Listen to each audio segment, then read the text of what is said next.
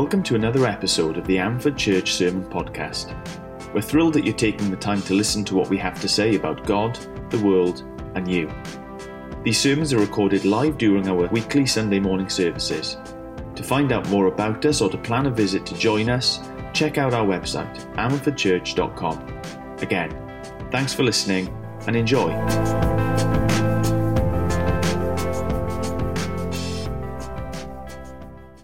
Does anybody actually know, 11 or down, what that is a picture of? Anybody? 11 or down. We really are not used to seeing them in this state. Are you 11?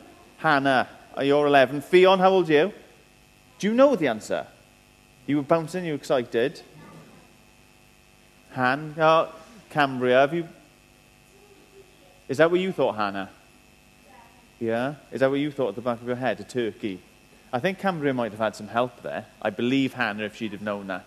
Yeah, they're turkeys. We're not really used to seeing them like that. Um, question What should you do, or what do we normally think of doing with one of those? Eating it. I mean, if you faced it like that, you wouldn't much fancy eating it, would you? Um, perhaps actually the thing that you do most likely is run away from it.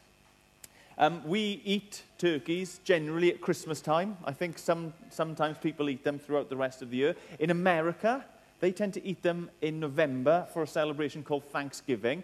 Now, here is a special turkey. Um, it's a long stand. that was an. And a bird. Oh, yeah, okay, good. I did. That's good. That's well done. You, that's, that's funny. Um, it's a long, long, long, long, long standing tradition that the presidential family in America is presented, not just with one turkey, but with several turkeys by the National Board of Turkey Farmers or something like that. And going back centuries, well, a century or so, the idea being that they would do what most people do and eat the bird that they've been given. Kind of like um, uh, a nationalised chance for advertising turkey sales at Thanksgiving. You'd give it to the most famous family in the land, and they'd be enjoying turkey, so everybody enjoys turkeys. Only there have been a couple of occasions in the long, short history of America where the presidents didn't actually want to eat the turkeys for some reason. And it wasn't until Ronald Reagan in 1987 did a new tradition start whereby those turkeys that were presented to the presidential family weren't eaten, weren't plucked and stuffed and cooked and served at a banquet, but were, does anybody know what they do to them now, the presidential turkeys? They pardon them. They certainly don't keep them as pets. Who said that, Donna? Um, they don't keep them as pets, no. Otherwise, the White House would be overrun with turkeys by the end of the tenure. They pardon them, Dan. That's exactly right the tradition has now evolved so that the presidential turkeys receive a special presidential pardon. I wanted to think about pardons this morning, you know, kind of being a judgment or, or, or a kind of a future that is hanging over someone being stayed, being moved away. So I typed in famous pardons and I read down a very long list of people that the presidents had genuinely pardoned. And I thought the turkey was the most interesting example, to be honest with you. Um, so that's what happens.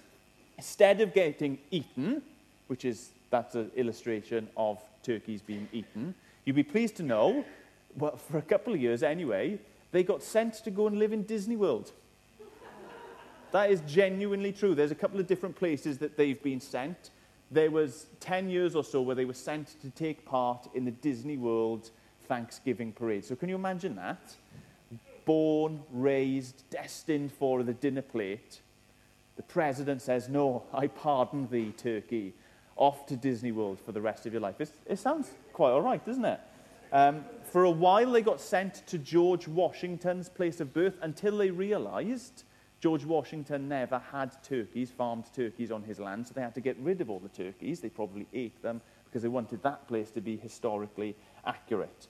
Anyway, we're carrying on. That is all just there to be in the back of our minds of someone who is pardoned, someone who is forgiven in a sense, and what should happen to them or would normally happen to them is pardoned and taken away.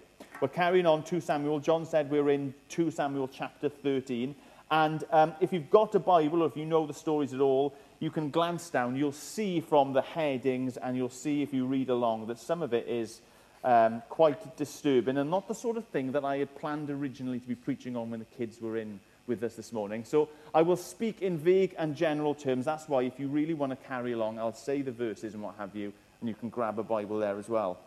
And um, it's a story that deals with pardon. Uh, and it's a story that we're going to see introduces us to a new character in the tales of Samuel. We've met Eli, we've met Samuel, we've met Saul, we've met Jonathan, we've met David, we've met various other people, but there's a new character who is about to burst onto the scene and is going to have quite a large impact on the life of David and the things that happen over the next couple of chapters. And that person is Absalom. Now, you open up chapter 13, you see your headings, you read the story, and you'd be forgiven to thinking, for thinking that this is a story about a man called Amnon and his sister called Tamar and the horrendous things that he does to her. But chapter 13, verse 1, I think is really significant in our understanding of that story and why certain things aren't resolved, certain things that we as modern readers would want to know about the outcome of what Amnon does to Tamar. And this is how the story opens. Now, Absalom, David's son, had a beautiful sister whose name was Tamar. And after a time, Amnon, David's son, loved her. It's weird that the story is introduced as a story about Absalom. Um, there are lots of different ways that Tamar and Amnon and what goes on between the two of them could have been introduced to us. And it should feel really, really odd that Absalom is brought up. Now, the next couple of verses kind of explain what happens. Uh, there's a summary at the end that describes what happens as Amnon violating Tamar. So if you want to know the ins and the outs, by all means read through it. It's pretty horrendous. Um, there's not much to be learned in terms of morality. No one is the same as last week. There's no one going to read this story and wonder and be curious are the things that are described right or wrong? Should there be condemnation for what goes on? It, it's just blatantly obvious. If not from our own culture, from our moral voice, from the law of God, the law of Moses, certain things that have been completely and utterly described as wrong pop up in that chapter, and we know straight away that they are wrong. Um, what we have this story here for is to introduce us to Absalom and what happens in Absalom's life as a result of the thing that goes on between his brother and his sister. I'm going to pick it up in verse 20 of chapter 13. Speaking about Tamar, it says, Her brother Absalom said to her, Has Amnon, your brother, been with you? Hold your peace, my sister. He is your brother. Don't take it to heart. So Tamar lived a desolate woman in her brother Absalom's house. And when the king David heard of all these things, he was very angry. But Absalom spoke to Amnon neither good nor bad, for Absalom hated Amnon because he had violated his sister Tamar. As I said, you read the story, you're likely to be frustrated that we don't find out more about Tamar and how her situation is resolved. And I'd say that's because it's not really a story about Amnon. It's not really a story about Tamar. It's a story about Absalom and the catalyst in his life for something that he's going to do next. Um, King David heard all these things the wrong things, the sinful things, the abominable things that Amnon does. And we'd be right in thinking that the king should respond, that the king should take action. Only verse 21 says it pretty plainly that the king heard all these things and he was very angry, full stop. That no action was taken. Perhaps there was a raising of the voice, perhaps there was a turning over of furniture, but no judgment, no sentence was passed down. Now, if you track the various ways that David is described in 1 Samuel and 2 Samuel, um, it changes and it shifts depending on how we should really be thinking of him. And in this next section, he is described time and time and time again as the king, someone who has authority, someone whose duty and privilege it is to rule the nation with justice. And when David's done that, we've highlighted and we've said he's doing a very good thing. You know, at the end of chapter 8, there's that verse, uh, chapter 9 with um, Jonathan's son, we see him living out justice, righteousness, and these things. He's the king, and he's described as the king, so we're supposed to have these little alarm bells going off saying, ah, well, the king will do something about that shocking behavior that has gone just before. And yet there's no record of that justice here. There's no record of any punishment being given to Amnon. There's no record of any kind of um, recompense. There's no um, justice delivered at all. David fumes and nothing more. There are a couple of reasons why that might be the case. Perhaps it's because the sins that have been committed by his son Amnon are so similar to the sins that he'd committed that he would be a hypocrite to weigh in. I mean, I'm tempted to think that's the reason. Perhaps we've seen it before in the life of Eli and Samuel already, but there's a pattern in 1 and 2 Samuel of parents who just do not confront the sins of their children. They don't deal with them. They turn a blind eye to them and things escalate. Perhaps there's an element of that. But there's certainly supposed to be in our minds now a difference between how Absalom acts and King David. The person who should weigh in with justice and authority and a ruling and a punishment meted out for the sins that have been committed, that person just gets angry. Absalom, on the other hand, is being described as neither speaking good nor bad, but, but hating Amnon.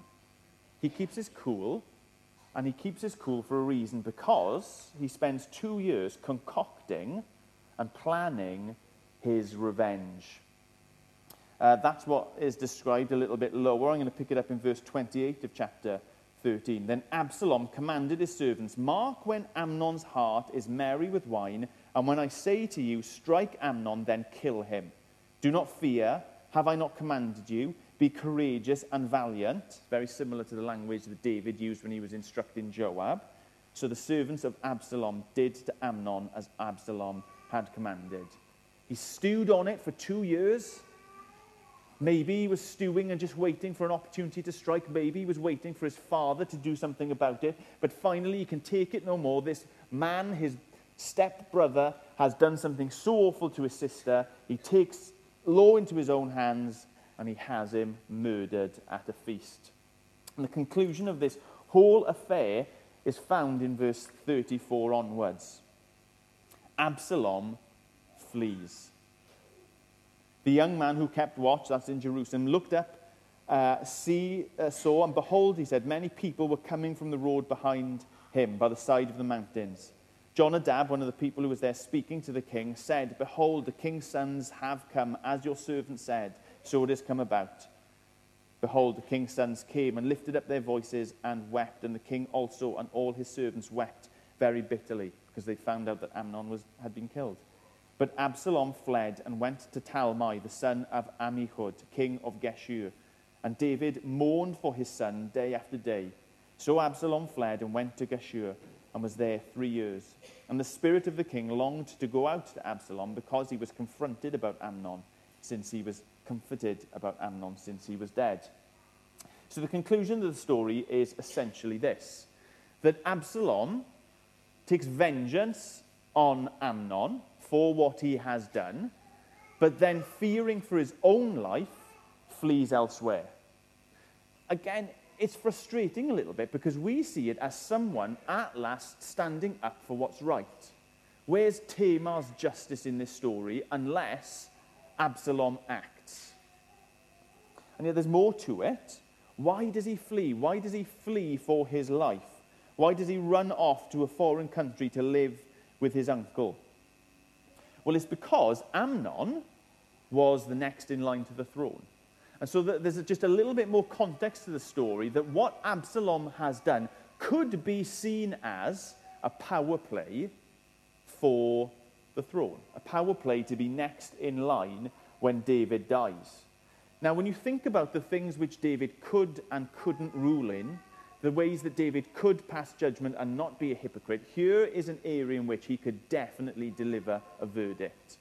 If he couldn't deliver a verdict when it came to um, the sorts of things that he'd done with Bathsheba and Amnon had done with Tamar, he can, he can speak out against people who take killing others especially killing those who are on the throne or on their way to the throne, into their own hands.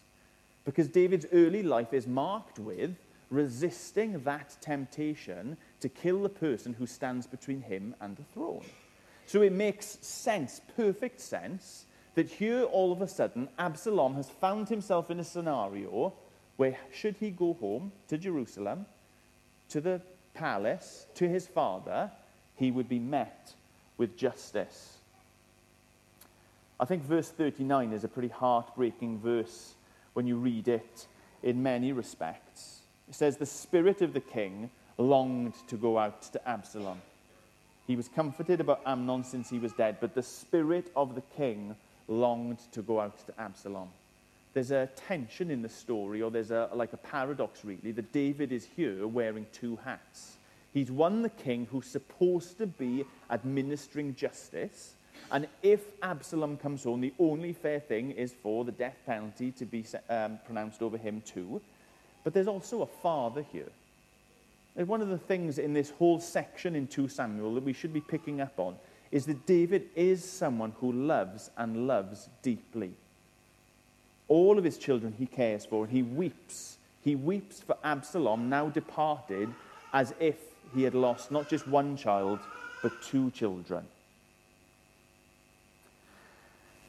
So, enter Joab, verse 14, uh, chapter 14, verse 1. Joab, the son of Zeruiah, knew that the king's heart went out to Absalom. You know, Joab, David's right hand man, he's close enough to know what's going on in David's mind, also what's going on in David's heart. He knows that the king is struggling with this that, he ha- that he's devastated, not just to have lost Amnon, but to have lost Absalom as well. So he starts to concoct his own plan, which is very much in the same vein as Nathan in last week's passages, when Nathan came and told David a parable in order to show and to reveal to David his own sin. Joab's plan is similar.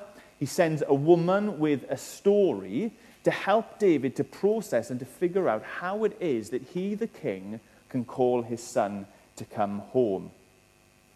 The story involves a woman who is a widow. She has two sons, one of whom kills the other, and everybody is expecting justice to be done for the murderer themselves to be put to death.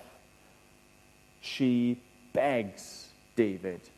She begs David to um, issue a decree that that son, her only remaining son, the only person who can carry on her family name, will not be touched. She basically makes the argument look, I know the letter of the law is this, but surely the spirit of the law is to preserve a heritage, to preserve a family line for me and for my husband. And if the letter of the law is carried out, then the spirit of the law will be defeated. David sees that. He says, Fine, your, your, your son, I pronounce it, I make this royal decree, your child will be safe. She goes a step further. She says, I don't just want you to promise it, I want you to promise it on the name of the Lord. I want you to make this decree invo- invoking Yahweh's name. Please let the king invoke the name of the Lord, she says in verse 11, that the avenger of blood kill no more and my son not be destroyed. And he, David says, As the Lord lives, not one hair of your son shall fall to the ground. Like, she's come and she's helped him to see that justice is sometimes a, a, a, tricky thing to administer. That sometimes just having rules and regulations needs interpretation, understanding why those laws exist in the first place, and to help him to see that actually there can be a way forward in his situation where he, as the king, should execute justice on Absalom, but he, as a father, wants to embrace his son again. She follows up, verse 13. If that's the case, if that's the case in my family situation, and you can see the justice there, preserving this son, staying the execution, pardoning him for the sake of my family line, she says, Why then have you planned such a thing against the people of God? as in the opposite of that. For in giving this decision, the king convicts himself, inasmuch as the king does not bring his banished one home again. We all must die. We are all like water spilled on the ground, which can't be gathered up again. We, God will not take away life. He, The Lord, whose name you have invoked, devises means so that the banished one will not remain an outcast. God is a way, God is a one who makes a way for outcasts, the banished, those with impending judgments hanging over them to be brought back in. And at last, through this story, through this enacted parable, if you like, David gets it. He realizes that there is a way forward, that the Lord would have not more bloodshed, but would have forgiveness and pardon in this situation. So, not only does he rule on her situation, but he rules on Absalom's situation as well. Verse 21 The king says to Joab, Behold, now I grant this, go, bring back the young man Absalom. Verse 23 So Joab arose and went to Geshur and brought Absalom to Jerusalem. Pardon has been achieved. The king has spoken, he is forgiven. The, the cleaver of justice that was hanging over Absalom's head is refused. Like those turkeys on the White House lawn, it's gone it's dealt with. He can live out his days not in Disney World or on George Washington's estate, but in the city of David, Jerusalem.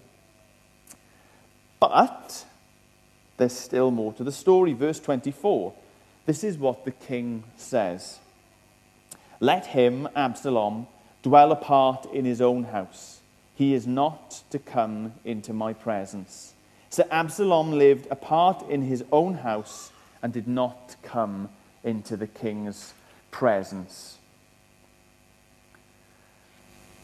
Let's not forget that this isn't just a criminal who's received a pardon, but this is the king's son who's supposed to have been forgiven.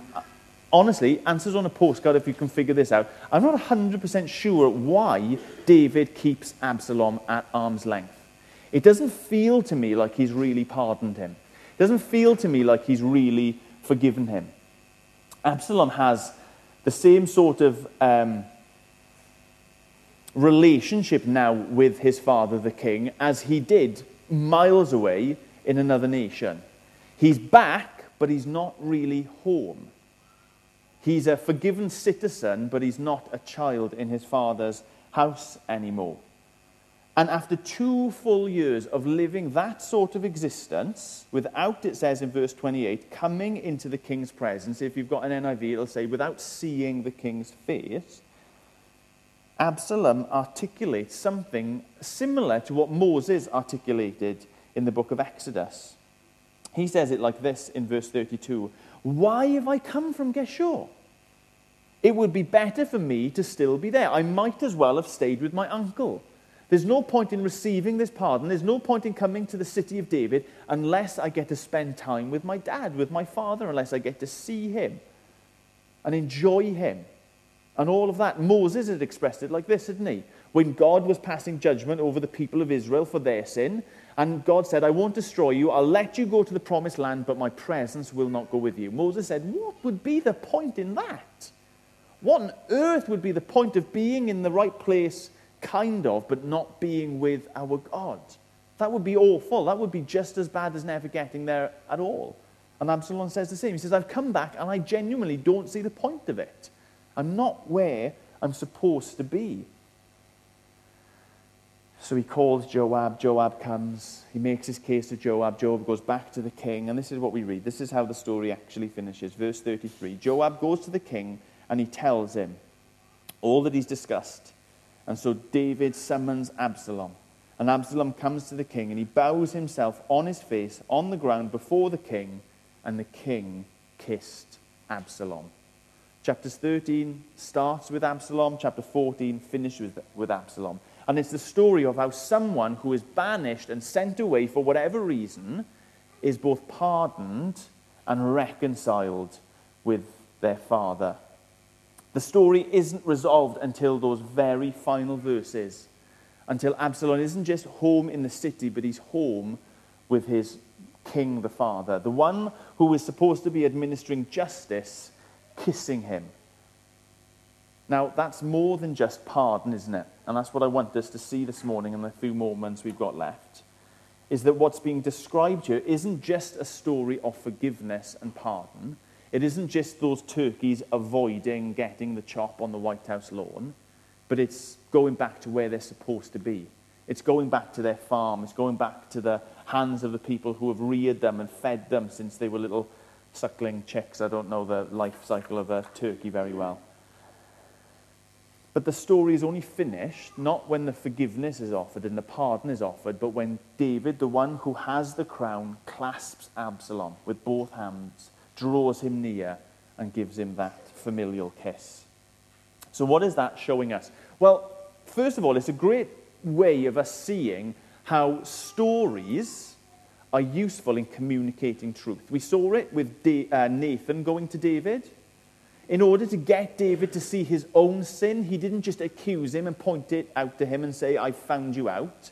He told him a story to help David process things at his own speed and on his own level, to get that aha moment that he needs to truly comprehend what he'd done wrong. But in exactly the same way, Joab and the lady, they come to David and they use a story to help David to see the grey that exists between the black and the white that David could only see before. But I think this is a, an amazing example of a passage of Scripture which we aren't necessarily supposed to draw lessons out of the mechanics of, but it's supposed to help us to see and to process something of a bigger truth. Now, so often we speak of the story of the Bible of, as one of forgiveness, of pardon, of guilty people being um, pardoned um, or guilty people being declared innocent. And it is definitely that. You see that happens in the life of Absalom in the story, and you see that throughout the pages of Scripture, that God is in the business of achieving forgiveness, achieving a, a change in our like legal status. But what this story helps us to see and helps us to process and helps us to walk through ourselves is that that is not the end of the story. That forgiveness is just the first step on a longer journey. That actually, the good news about Jesus is only really good news when we can turn to our Father, our Heavenly Father, and know that similar loving embrace as Absalom felt. That the cross, that the gospel, that everything we declare in Christianity isn't just about forgiveness, but it's about reconciliation too. Now, let me make the point forgiveness is absolutely vital. No matter how much David would have wanted to hug his son, to kiss his son, to sit down and to feast with his son, if he hadn't have issued the pardon to begin with, justice would have demanded that Absalom be killed. Forgiveness is absolutely vital in this story, and it's absolutely vital in our story too. All of us are guilty. All of us are like sheep that have gone astray. All of us are people who could speak the words that David spoke in Psalm 51 Surely I'm sinful from my mother's womb. Cleanse me with hyssop. We need to be made clean. We need to be taken from guilt to innocence. That is absolutely paramount because nothing else can happen until that has happened but it's merely stage one, step one, on a far more fantastic story and a far more fantastic journey. Hannah read to us a, a, snippet from Colossians chapter 1 at the start. No, she didn't. Elan did. Elan read to us. And it spoke about Jesus being the one through whom God was reconciling all things to himself. For in him, that is Jesus, the fullness of God was pleased to dwell. And through him, God reconciled himself all things, whether on earth or in heaven, making peace by the blood of the cross. See if you can kind of pick out the words in this next section which speak of pardon and forgiveness, but further of the reuniting. And you, who were once alienated and hostile in mind, doing evil deeds, he has now reconciled in his body by his death in order to present you holy and blameless and above reproach before him. Can you see how the two are mingled together? And I hope the story of Absalom, go home, read it, chapters 13 and 14 will help you to see that, that there is so much more to the story. that simply receiving pardon, that simply being forgiven, I say simply like it's a small thing, it is no small thing, is just the start. That what's intended on that journey is for reconciliation. That yes, he has made us holy and blameless and above reproach. Those are forgiveness and pardon words. But it's so that we can be presented as such before him. Get that? That the whole purpose and the whole point of that forgiveness and that pardon is that we can be with a God, we can be with our Heavenly Father. I wonder how often we consider the good news to be good news that goes that far. How often we're satisfied to live as Absalom lived for two years in Jerusalem. Like not looking over his shoulder, not worrying in that respect, but living away from where he's supposed to be. If that's you this morning, I want to tell you you're not living as God wants. You're not living as the, the heart of the Father desires to go out and to be with in the presence. Paul saw this, he understood this, and this is how he challenged the Christians in Corinth to respond. He says, In Christ, God was reconciling the world to him, not counting their trespasses against them, and he has committed to us a message of reconciliation. That our good news is good news of forgiveness, but it's good news of more than that. And it's been given to us not just to enjoy ourselves, but to share too. He says, Therefore, we are ambassadors, we are heralds, we are witnesses for Christ in this reconciliatory role, since God is making his appeal through us. Be reconciled to God. That's what we're instructed to proclaim. He made the one who knew no sin to be sin for us so that we might become the righteousness of God. We get to celebrate the gospel week in, week out. We get to rehearse the gospel to ourselves, I hope, daily. At the start of the day, the middle of the day, at the end of the day, however you like to do it, to remind yourselves of the power, of the breadth, of the depth, of the height, of the love that God has shown us in Jesus. And my encouragement to you this morning is not to, not to stop part way along the story, not to stop part way along the power of the gospel not to say this is what it achieves and no more, but to see in its fullness the good news that is ours in Jesus Christ. That we can be with our Heavenly Father. That the one who we've been separated from now, formerly by sin, we are embraced now in our um, innocence that Jesus has given us. I want us, not only as we're rehearsing it to ourselves, reminding ourselves what we have in Jesus, I want us to be a people who are declaring that, as Paul says in 2 Corinthians chapter 5. To be a people who don't just go as far as forgiveness and leave it there, but truly share the wonderful news that we have pardon and reconciliation in Jesus. That if we leave people in that in between state, we've not actually given them the whole story.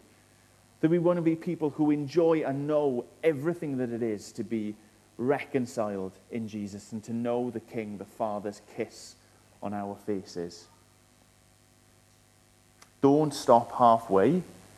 Don't take that first important step and go no further, but journey as Absalom did, all the way into the presence of the High King and enjoy the relationship that we were made for. I'm going to pray and then we're going to sing to close. Lord God, we thank you. We thank you for this story. We thank you for stories like it, which help us to walk through, help us to unpack and to see and to, to create categories in our mind for what goes on with you and with us. Lord, we confess we are guilty people. We are guilty people who need your forgiveness, and we thank you that in Jesus that forgiveness has been earned. But Lord, help us to see and help us to recognize that we are more than that. That we are image bearers, that we are children of the Most High that we are supposed to be with you forever. Lord, we thank you that in Jesus we don't just get the pardon and the forgiveness and the, the new address back in Jerusalem, but we get that invitation into the King's throne room And as we bow before you, Lord God, we are embraced like the children of God that we truly are. Help us to see that story. Help us to figure that story out in our own lives. Help us to rehearse that story as we remind ourselves of everything that we have in Jesus. And help us to be declaring that as we go out and we share as ambassadors, as heralds of the good news. That there is forgiveness on offer, but there is embrace as well. That there is cleansing on offer, but there is reconciliation too. That there is a next step of coming and knowing and being known and that that truly is the good news in Jesus Christ. Help us, Lord, we pray, in Jesus' name. Amen.